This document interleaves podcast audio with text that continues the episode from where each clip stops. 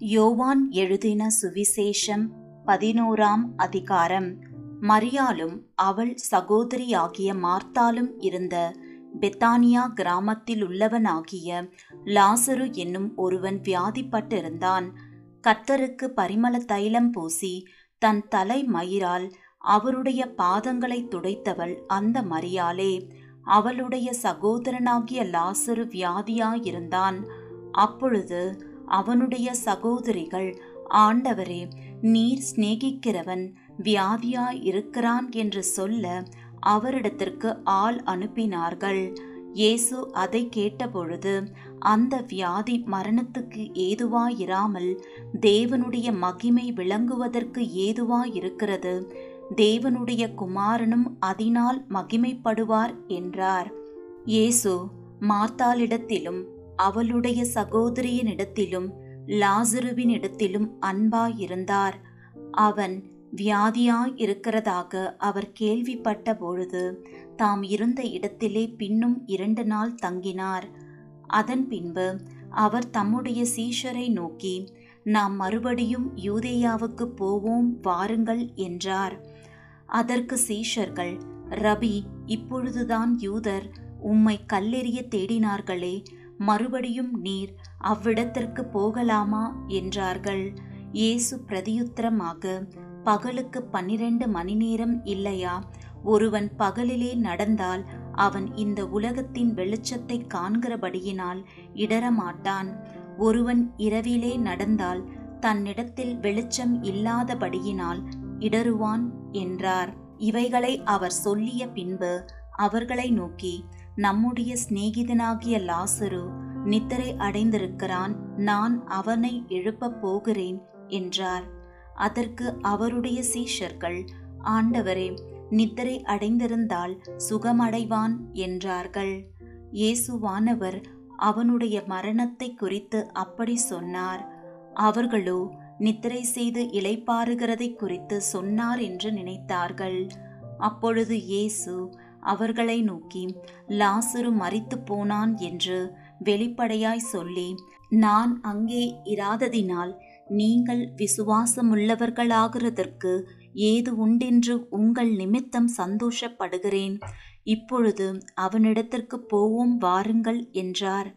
அப்பொழுது திதிமு என்னப்பட்ட தோமா மற்ற சீஷர்களை நோக்கி அவரோடே கூட மறைக்கும்படி நாமும் போவோம் வாருங்கள் என்றார்.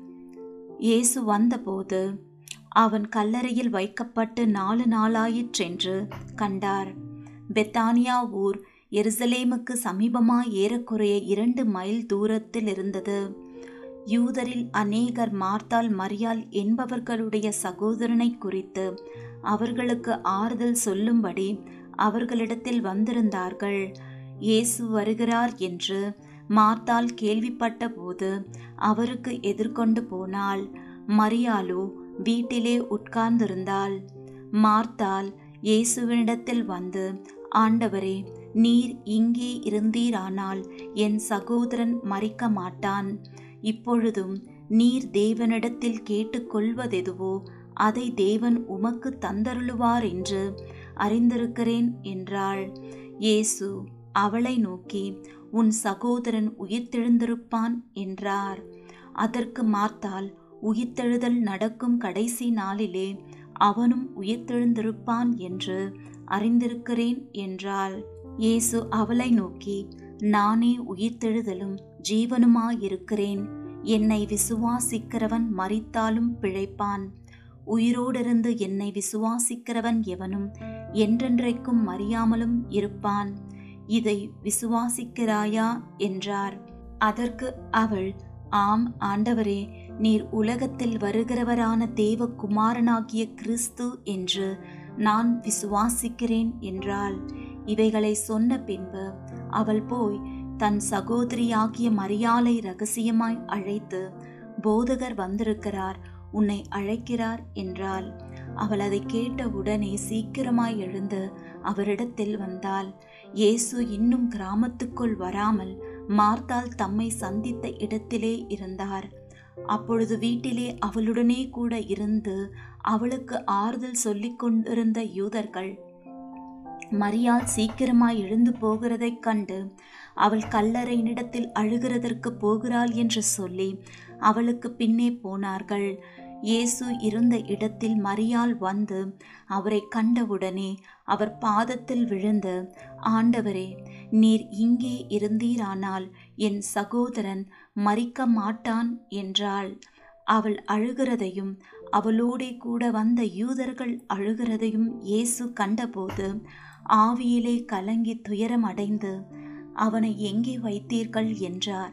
ஆண்டவரே வந்து பாரும் என்றார்கள். இயேசு கண்ணீர் விட்டார். அப்பொழுது யூதர்கள் இதோ இவர் அவனை எவ்வளவாய் சிநேகித்தார் என்றார்கள். அவர்களில் சிலர் குருடனுடைய கண்களை திறந்த இவர் இவனை சாகாமல் இருக்க பண்ணவும் கூடாதா என்றார்கள். அப்பொழுது இயேசு மறுபடியும் தமக்குள்ளே கலங்கி கல்லறையினிடத்திற்கு வந்தார். அது ஒரு குகையாயிருந்தது. அதன் மேல் ஒரு கல் வைக்கப்பட்டிருந்தது. இயேசு கல்லை எடுத்து போடுங்கள் என்றார். மறித்தவனுடைய சகோதரியாகிய மார்த்தால் அவரை நோக்கி ஆண்டவரே இப்பொழுது நாருமே நாலு நாளாயிற்றே என்றாள். இயேசு அவளை நோக்கி நீ விசுவாசித்தால் தேவனுடைய மகிமையை காண்பாய் என்று நான் உனக்கு சொல்லவில்லையா? என்றார். அப்பொழுது மறித்தவன் வைக்கப்பட்ட இடத்திலிருந்த கல்லை எடுத்து போட்டார்கள். இயேசு தம்முடைய கண்களை ஏறெடுத்து பிதாவே நீர் எனக்கு செவி கொடுத்தபடியினால் உம்மை ஸ்தோத்தரிக்கிறேன். நீர் எப்பொழுதும் எனக்கு செவி கொடுக்கிறீர் என்று நான் அறிந்திருக்கிறேன். ஆனாலும் நீர் என்னை அனுப்பினதை சூழ்ந்து நிற்கும் ஜனங்கள் விசுவாசிக்கும்படியாக அவர்கள் நிமித்தம் இதை சொன்னேன் என்றார்.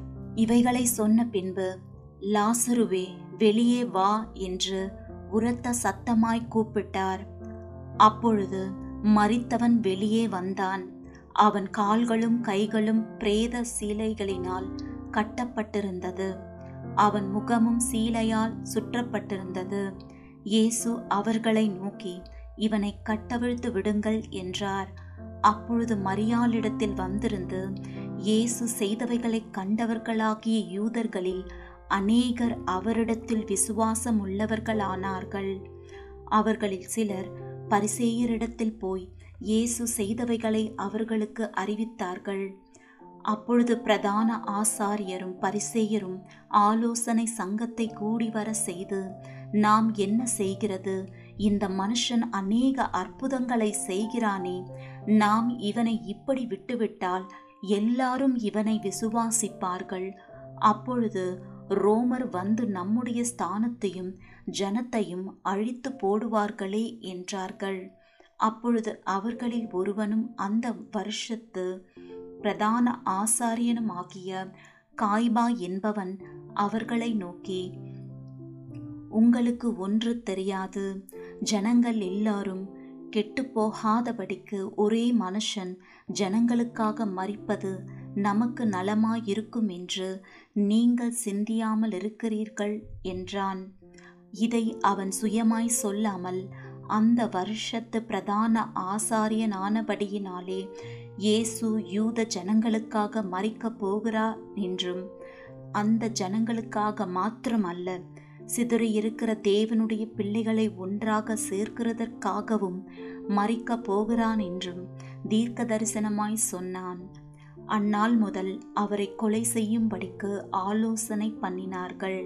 ஆகையால் இயேசு அதன் பின்பு வெளியரங்கமாய் யூதர்களுக்குள்ளே சஞ்சரியாமல் அவ்விடம் விட்டு வனாந்திரத்துக்கு சமீபமான இடமாகிய எப்பிராயிம் எண்ணப்பட்ட ஊருக்கு போய் அங்கே தம்முடைய சீஷருடனே கூட தங்கியிருந்தார். யூதருடைய பஸ்கா பண்டிகை சமீபமாயிருந்தது.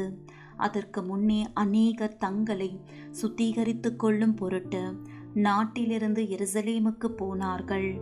அங்கே அவர்கள் இயேசுவை தேடிக்கொண்டு தேவாலயத்தில் நிற்கையில் ஒருவரையொருவர் நோக்கி உங்களுக்கு எப்படி தோன்றுகிறது?